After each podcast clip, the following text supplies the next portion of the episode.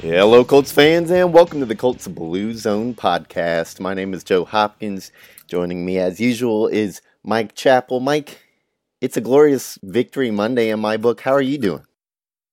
Oh, I would have been doing good, win or lose, but it's always a little better when they win.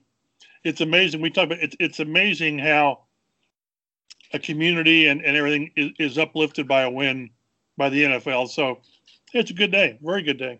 It is a good day. Uh, today on the Colts Blue Zone podcast, we're going to recap the Colts' emphatic win over the Las Vegas Raiders. We'll discuss the many takeaways from that game, a few of the injuries that occurred, and we'll break down the ever evolving playoff picture in the AFC. But first, we start with a little bit of news. And before the game on Sunday, the Colts announced that rookie linebacker and special teams ace Jordan Glasgow had been placed on the reserve slash COVID list. Um, it's unclear at this point if he tested positive or was simply deemed a close contact to someone else who was positive. No other Colts were placed on the list, so that's the good news. We'll have to keep an eye on this throughout the week and uh, hope that it doesn't develop into something more. But at, at the time being, it seems like you know whatever happened in Glasgow was isolated to just him. So knock on wood in that area. Um, sticking with COVID here, the Colts have reduced fan attendance for their upcoming game against the Houston Texans. It's down from 12,500 to just 10,000.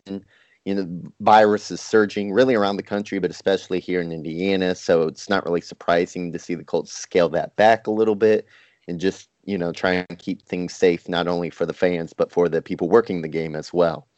Uh, and the last bit of news before we get into the game recap here the Colts whooped the Raiders so badly that they fired the defensive coordinator, Paul Guenther.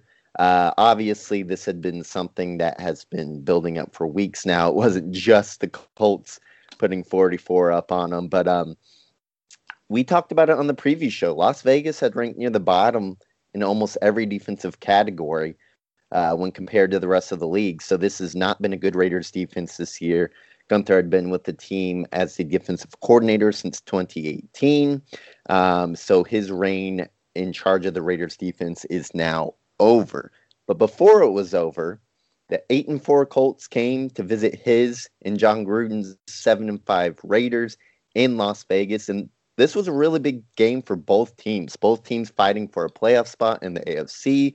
Colts came into that game as the AFC's seventh and final playoff seed while the Raiders were eighth. So they were right behind looking to jump into that playoff picture. And the Colts were able to move the ball from the get go. On the game's first possession, Indy goes 68 yards in 10 plays, but the drive stalls after a first and goal from the six. Rodrigo Blankenship knocks through another, uh, his first of a couple short field goals on the day. The Colts up three early, and we'll have more on Rodrigo Blankenship later. Uh, the Colts D forces a three and out. So they got off to a good start as well. Give the ball right back to the Colts offense, and this time the offense is able to finish.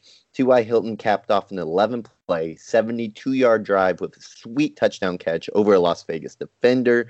Uh, it would go on to be an even bigger first half for Ty. Second week in a row now, we've seen Ty just kind of explode in the first half, finding his way into the end zone and finding his way for big gains for Philip Rivers and the Colts. Uh, the Raiders would then answer that touchdown, though. On second and six, Derek Carr connected with tight end Foster Moreau for a 47 yard touchdown. Carr got it the ball just over the outstretched arm of Kenny Moore, and then Julian Blackmon would whiff on the open field tackle. It is now 10 to 7. Colts still with a three point lead. And Colts now with the ball. After a 20 yard pass to Jack Doyle, the drive stalls and the Colts would punt for the first and final time in this ball game. Raiders now with a chance to take the lead, and they would do just that. Eight play, 83 yard drive ends with a 21 yard touchdown pass to Nelson Agholor. Agholor also had a 36 yard catch on that drive and was probably Las Vegas's most productive offensive player on the day. He would finish with 100 yards uh, and obviously the t- touchdown. Colts now down four, but not for long. After a nice return by kick returner and cornerback Isaiah Rodgers. The Colts needed just three plays to find the end zone. Four yard run by Jonathan Taylor, 23 yard pass to Michael Pittman Jr., and then the Colts go deep to who else? T.Y. Hilton, 41 yard touchdown. Ty just crossed through the middle of the Las Vegas's defense, and Rivers delivered a really nice ball with pressure bearing down on him. Colts back up 17 to 14. Hilton's second touchdown of the game, and Mike is just kind of outstanding how T.Y. Hilton in the last three weeks or so has really revived his season. Yeah, we were talking in, the, in uh, the, press guys among us how this is the first December that he's been healthy for the last three or four years, and it, it, that coincides with the, the, Frank Reich sort of dialing him up more. That they, they they can see what they want. They're looking for him more. They are, and and to have Ty trending like this, it just opens things up. Whether the running game opens it up for Ty or Ty opens it up for the running game, to see him do what he's done the last three weeks is pretty encouraging for what has to happen later on. Yeah, yeah. I mean, if if you're gonna get high any point in the season, now is the time to do it. As you're trying to make the playoffs and go for a run once you get into those playoffs. Uh, but before we look ahead here, we got to finish this game up. It's still the first half, and it looked like it would be a back and forth ball game with the Ra- Raiders driving once again. But on third and eight from the Colts 13, Derek Carr underthrows a jump ball in the back of the end zone intended for Darren Waller. Kenny Moore makes maybe the Colts highlight play of the year so far with a one-handed leaping interception. Uh, it, was just incredible. After the game, Derek Carr said, "quote One of the best defensive plays I've ever seen in my life in person." Um, Mike, the way he just plucked that ball out of the air with one hand reminded me of Malik Hooker's interception last season against the Chargers. In your opinion, which do you think was more impressive? Probably, probably Kenny's, and sometimes it's the, the most immediate is the one that sticks in your mind.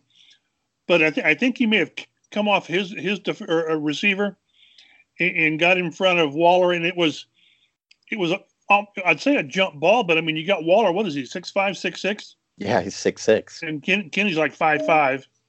Uh, but but he high. He gets it one handed he he can he maintains one. It's not like he got one hand and got the other one. He took one hand to the ground. And uh, Frank Reich said, "I thought Odell Beckham was playing defense for us. It was impressive. And if we see a better interception this year, it's going to be truly amazing because that that was a a keeper. It was for what it's worth. ESPN had it on his. It was number one in the top ten list, and Scott Van Pelt went crazy on it. So pretty impressive pretty impressive and not i mean the play itself was impressive but then to take away points from the raiders in doing so you know they at least would have gotten a field goal out of that. That was just huge. Kenny moore second straight game with an interception and that marked his fourth interception on the season. A new career high for him. If kenny moore does not make the pro bowl it will be a damn shame.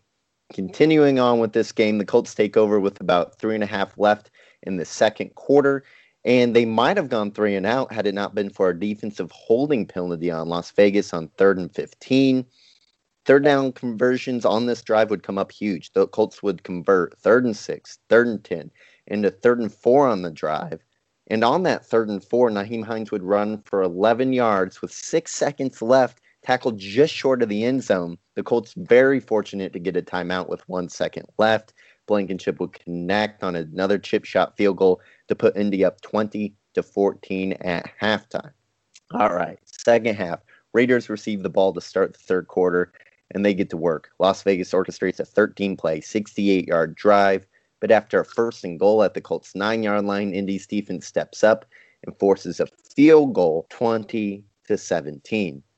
And then on the Colts' next possession, this is what I consider the Colts' offensive highlight of the game. As Jonathan Taylor ripped off a 62 yard touchdown, uh, he would take a draw play off the right side and just find a massive hole uh, up the middle created by Kelly Glowinski. Had a huge part in that, and so did Nelson had a great block as well. Great blocking all around by the Colts' offensive line.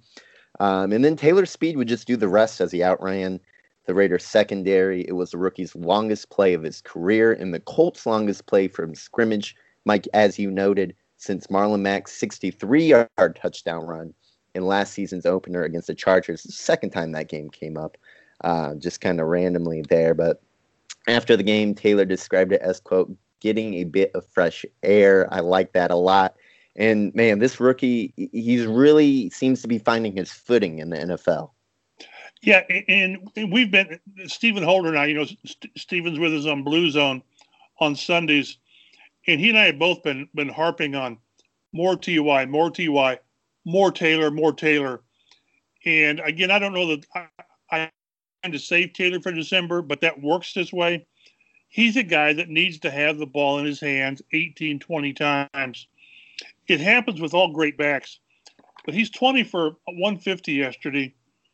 He had 12 carries for three yards or fewer and he had six for 133 yards. That's what the great backs do. It's minus, minus, and then it's three, zero, five, and then they break off 12, 12, and then something big. And that, that, that's what he brings. That's what they wanted. They want the explosive plays. Nyheim Hines gave him a 31 yard run and, and some other 12 or 13 yard runs as well. So if you feed your backs enough, a guy like Taylor with his speed, he's going to run away from people on occasion.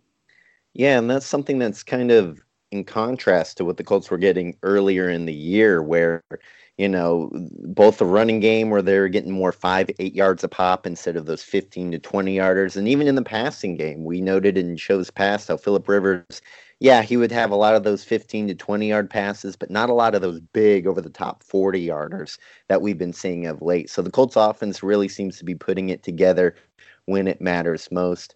Uh, in the game now, after Taylor's run, the Colts are now up by 10 points. And on the Raiders' ensuing drive, the Colts defense would again bend but not break. Indy clamped down after first and goal at the 10. The Raiders' 14 play, 70 yard drive would end in another field goal. And I mean, you can give up all the yards you want, in my opinion, as long as you're making them kick field goals instead of touchdowns. That's a win for the defense. Um, Go ahead. Do you have something yeah, to say, Mike? We go back and look at it, and it's it, it was a trend of this second half over the last over the last five games. This defense is giving up one touchdown in the second half. One, and this and this was Carr's you know cosmetic touchdown at the end of uh, Sunday. So whatever they're doing at halftime, they're really finding ways to limit offenses. I think they've given up six field goals in the last five games in the second half. That's how you win games. You're, you're right. Finish drives. That's what you. When you don't finish drives, you let teams hang around. The Colts aren't letting teams do that. Now the Colts defense making great adjustments at halftime, and it's paying off for them. Uh, let's see.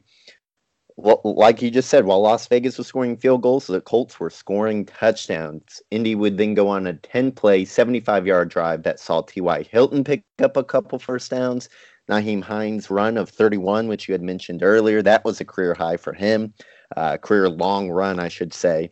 And then Taylor would finish things off with the touchdowns from three yards out. That makes it 34 to 20 with about nine and a half minutes left to go in the game. And any hopes of a Raiders comeback were quickly put to rest by Kenny Moore, who on Las Vegas's first play of the next drive would knock the ball out of Hunter Renfrow's hands. The fumble was recovered by the Colts, at the Raiders' 26 yard line.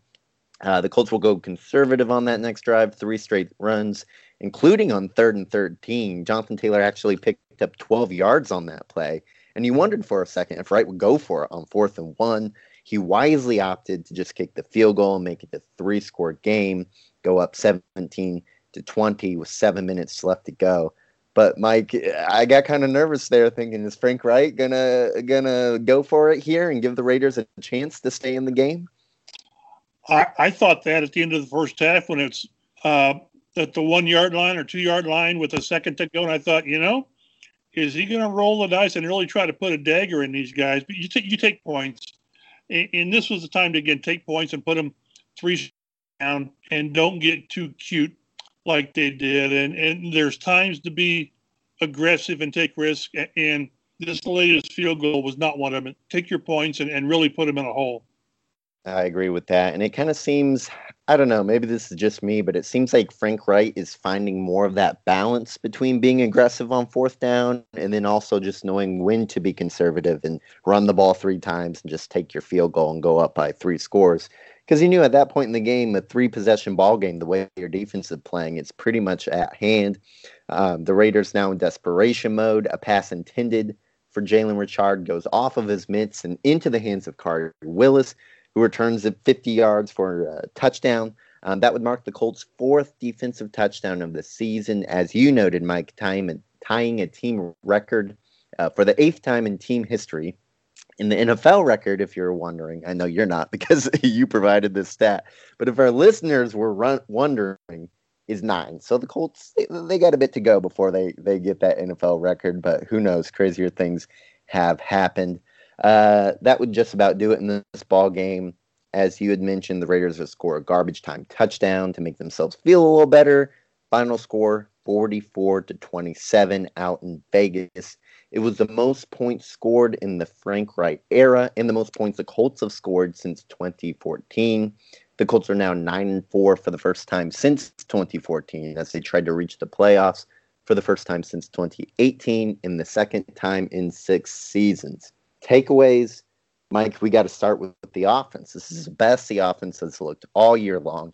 Uh, they scored on 7 of their 8 drives excluding the final kneel downs at the end of the game, of course. Not going to count that against him. Uh, Jonathan Taylor had a career day 150 yards, two touchdowns on 20 carries. He added two catches for 15 yards through the air. Uh, he, he really appears to be getting it going. Just looks a lot more comfortable out there. Looks like he's reacting instead of thinking. Um, he's now has 331 yards over his past three games, uh, at least 90 rushing yards in each of his last three games. And this is what the Colts hoped for when they drafted him, and this is what fans thought they would see all season long once Marlon Mack went down. You know, they kind of leaned on him heavily earlier in the year, got away from him a little bit with more of a committee approach, and now it seems like they're turning back to Taylor as Taylor in the offense gets more comfortable.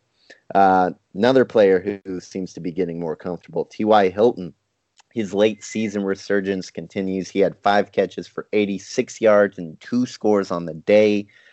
Uh, I mean, the contrast between the last three weeks and the rest of the season is just huge. I mean, weeks one through 10, he had 26 catches, 291 yards, no touchdowns. And then the last three weeks, 11 through 13, 17 catches, 277 yards, and four touchdowns. Mike, you stated, you know, how they kind of go, oh, we've been going to TY all year. He's been good all year. It's just finally happening for him. But it does seem like there seems to be a concerted effort to get him the ball a little more, or at least from Philip Rivers seems to be looking to him a little bit more. And whether they're looking to him more or him and Rivers just finally are making that connection and are clicking, uh, this is just huge.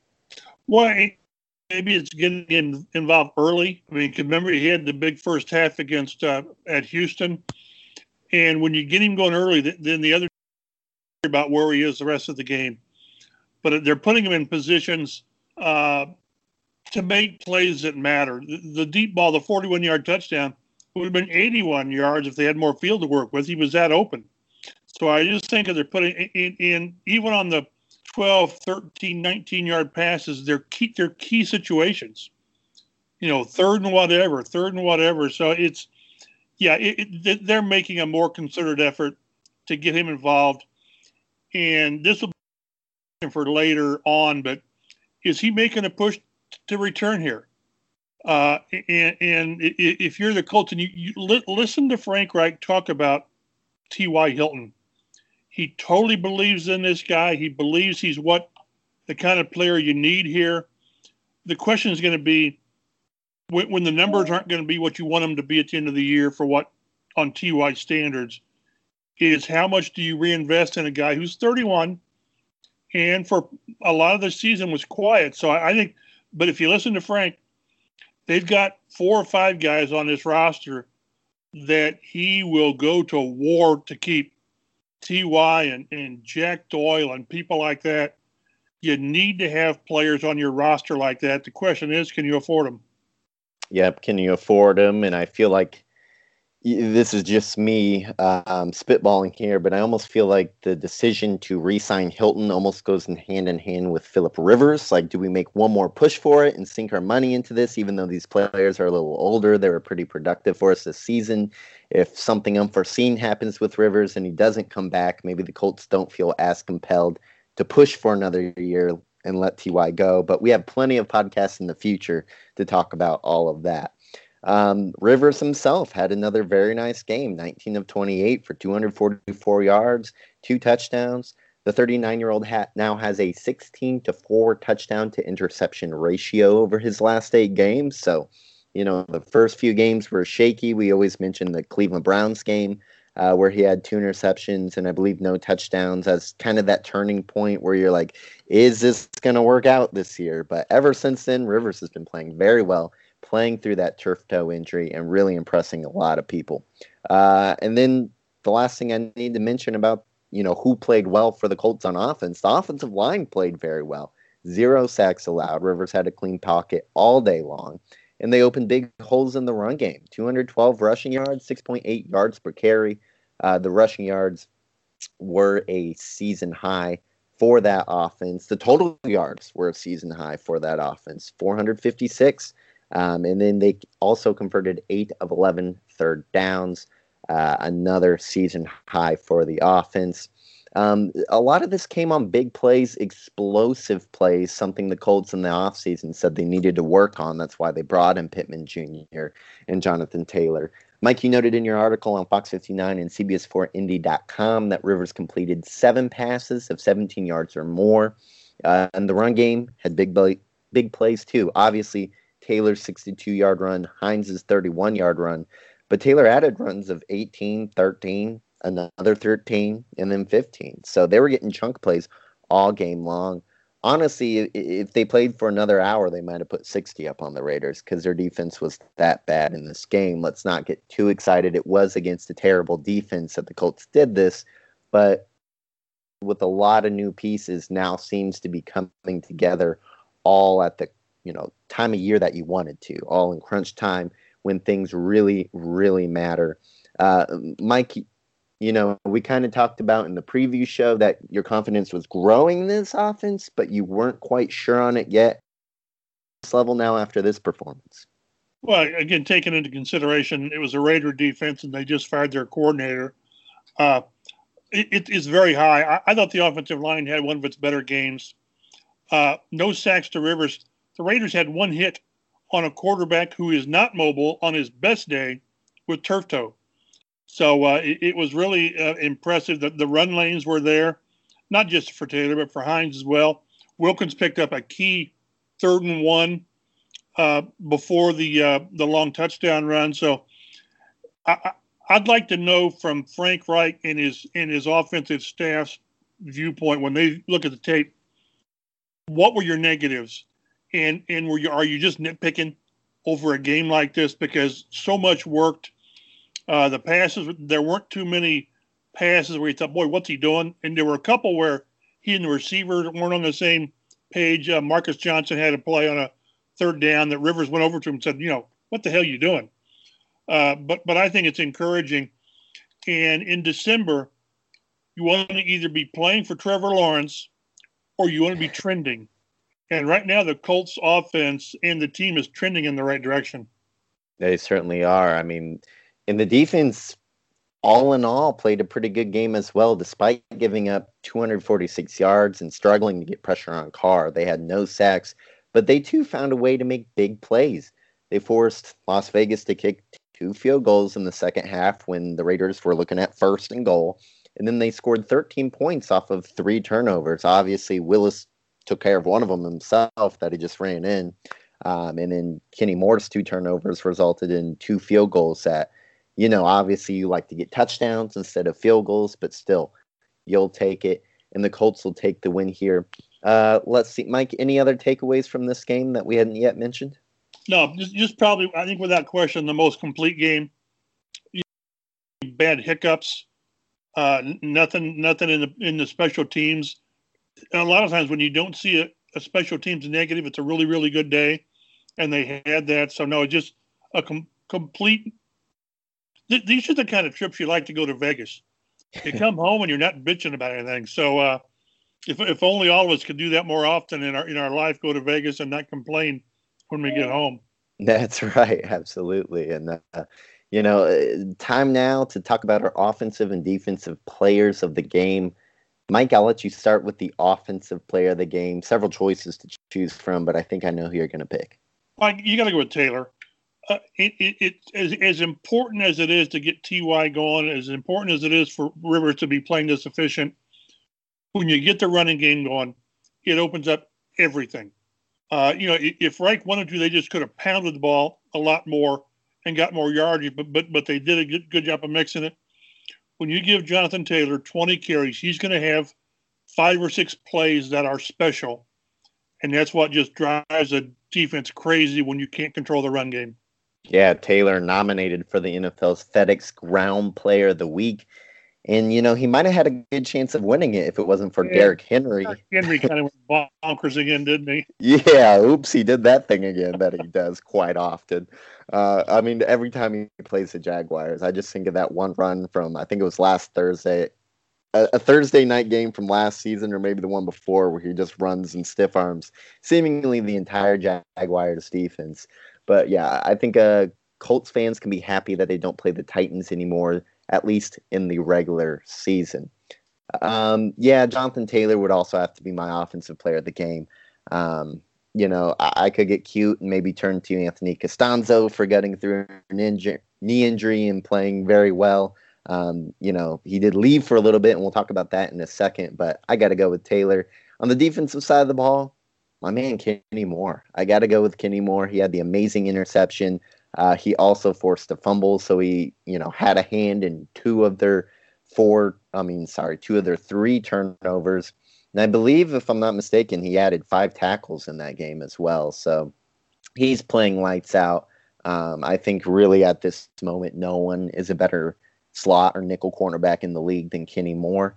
And I mean, Mike, is there anyone else in your consideration for defensive player of the game? No, and what he what was mentioned by by someone, and he agreed with it. He needed that that kind of rebound with that interception. He got beat on the touchdown, uh, the, the long touchdown early, and then before the interception, his interception had the horse collar tackle. And he just said, "I can't be doing that." So the the the fact that corners are supposed to have these short memories, you put the bad plays behind him, and again, that what I wrote about on the website last night was this league's all about big plays. It, it's just about making plays that matter, the shock plays, and he came up with two of them.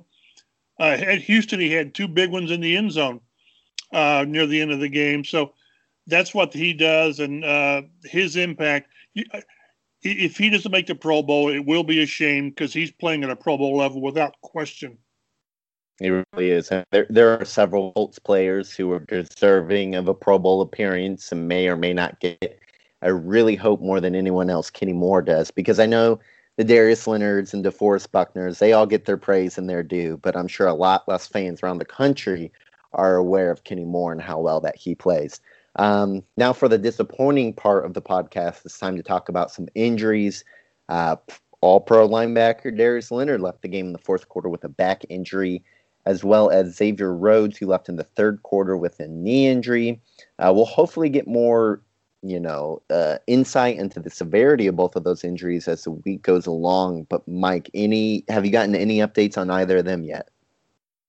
The only thing I got on on Xavier Rhodes, I, I text someone and, and they said, well, you know, we think he's fine. We go through drama with Xavier almost on a on a weekly basis. so so I think that was their way of saying he's going to be okay. And that leads us into Anthony Castonzo. And uh, he, to only miss one game with a sprained MCL is pretty amazing. And you kind of thought maybe the way the game started, he came back too soon. I think he played yeah. five. He f- had five plays, and then he kind of he said grabbed on him, uh, and he lost strength and I'm sure mobility, and he went into the locker room and they tested it somehow whatever whatever that in, encompasses. But he came back and played pretty well. If you watched him play the first four or five plays, he wasn't really able to anchor and, and drive. He looked awkward, but uh, he, he he came through it and played really well. But he showed you he showed you what the Colts believe, what they think about backup left tackle. Because they put Quenton Nelson out there for crying out loud. I told you. yeah, that, it's obvious they're going to do whatever they have to to not put Chaz Green at, at left tackle. Yeah, yeah, they they put Castans out there, and the plays that he was at left tackle, I don't think I watched anything else except for Nelson out there. And he, I mean, it was only a few plays, but he held up pretty well. Um, you know, it, hopefully they won't have to do that again this season or next season, as hopefully they can get a, a more secure backup left tackle into the building.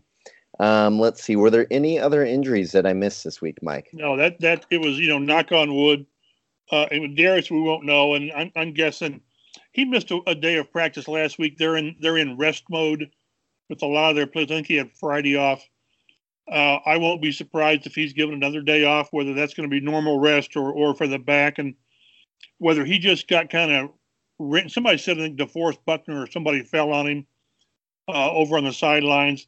We'll see, but knowing him and, and the way he is, it's going to take unless a, a bone is sticking out of the skin, he'll play against the Texans. Yeah, I was almost gonna say, you know, with uh Okereke back, let's let's give him some rest because those back injuries can tend to linger. But with Darius Leonard, he's gonna be out there unless someone, you know, chains him down. Um, let's look over now to the playoff picture. Well, before we do that, I'll have to remind you guys that we'll have updates on all these injuries as the week goes along on Twitter at Colts Blue Zone. So follow us there for all the latest info on the Colts injuries and everything else regarding the Colts. Now we'll end the show with a look at the playoff picture. With this win and the Dolphins lost Sunday to the Chiefs, the Colts slide up into the AFC's sixth seed, uh, and the eight and five Dolphins are now in the seventh seed. Uh, the Titans keep hold of the division lead with the win that we mentioned over the Jaguars, and uh, tonight the nine and three Browns play the seven and five Ravens in a game that has a lot of playoff implications. You know, this is I don't want to say a must win, but it's almost a must win at this point for the Ravens. I'm honestly not even sure, as a Colts fan, who, uh, Mike, who should we be rooting for in this game? Obviously, eliminating the Ravens would be good because the Colts don't have the tiebreaker. But you know, if the Browns lose a couple more games this year, they might be able to jump the Browns in the playoff seeding. But they also don't have the tiebreaker against the Browns. So where should we go in this game? Yeah, I'm, I'm looking at that, and my, my initial reaction is, says you want Cleveland to win to push Baltimore heavily out of it. But if you look at Cleveland, they finish with what? Uh, where's Cleveland? Okay, Baltimore. Then they're at the Giants. They're at the Jets. That's that's homecoming week. But then they finish with Pittsburgh. So they, they could lose a couple more. I just think right now it's more important to get a team you know, there's nine teams vying for seven spots. It's more important to get Baltimore another loss and get them sort of out of the picture. Uh, it's going to be so hard for them, the Colts, to win the division because of, of that of that season opening loss at Jacksonville. It puts them behind the eight ball with a division record on tiebreak, and I don't know that you know Tennessee's not going to lose another division game. So uh, I think I think you kind of hope for Cleveland unless someone can, can, argue differently. And if you if you win if you win out, you're in the playoffs. If you go two and one, you're probably in the playoffs. Uh, but but again, you you were able to, give yourself space with the with the Raiders. Miami losing was huge. I'll probably be pulling for Cleveland tonight. Yeah, it's a good point. And plus, come on, they're the Browns. They deserve some, to win some games. It's good to root for them from time to time, whether you like Baker Mayfield or not. Um, yeah, that's a good point with the division. It's looking less and less likely, even though both the Colts and the Titans are nine and four. I mean, the Titans, unless they lose to the Jaguars or the Texans, that means they would need to lose to the Packers, and then the Colts would have to win out, including beating the Steelers, who have lost two in a row now. They are not looking as good. Tennessee finishes home with Detroit, at Green Bay, at Houston. Okay, Green Bay. yeah, because they, just played the Jaguars. They just thumped the, so they would have to lose to Houston at Houston, which is possible. Uh, but but Houston's got a god awful run defense, so Henry may run for 300 that day. But uh, I, I, just think again, we, we we said at the time that losing in was going to come back and bite these guys, and it might very well do that as far as the division, which means a home playoff game in the first round. Yeah, so that's something. Although you know, I, I think the Colts would feel pretty comfortable going down to Tennessee and getting another victory. They've already done that once this year, but obviously you would prefer to play at home. Clearly. you know, that'll just about do it for us today on the Colts Blue Zone podcast. We will be back on Thursday. Dave Griffiths will join us for that show as we preview the Colts' upcoming matchup against the Houston Deshaun Watsons. I mean, Texans. Uh, gotta feel bad for Deshaun Watson, but we'll talk about that more on Thursday. Until then, thanks for listening and take it easy, Colts fans.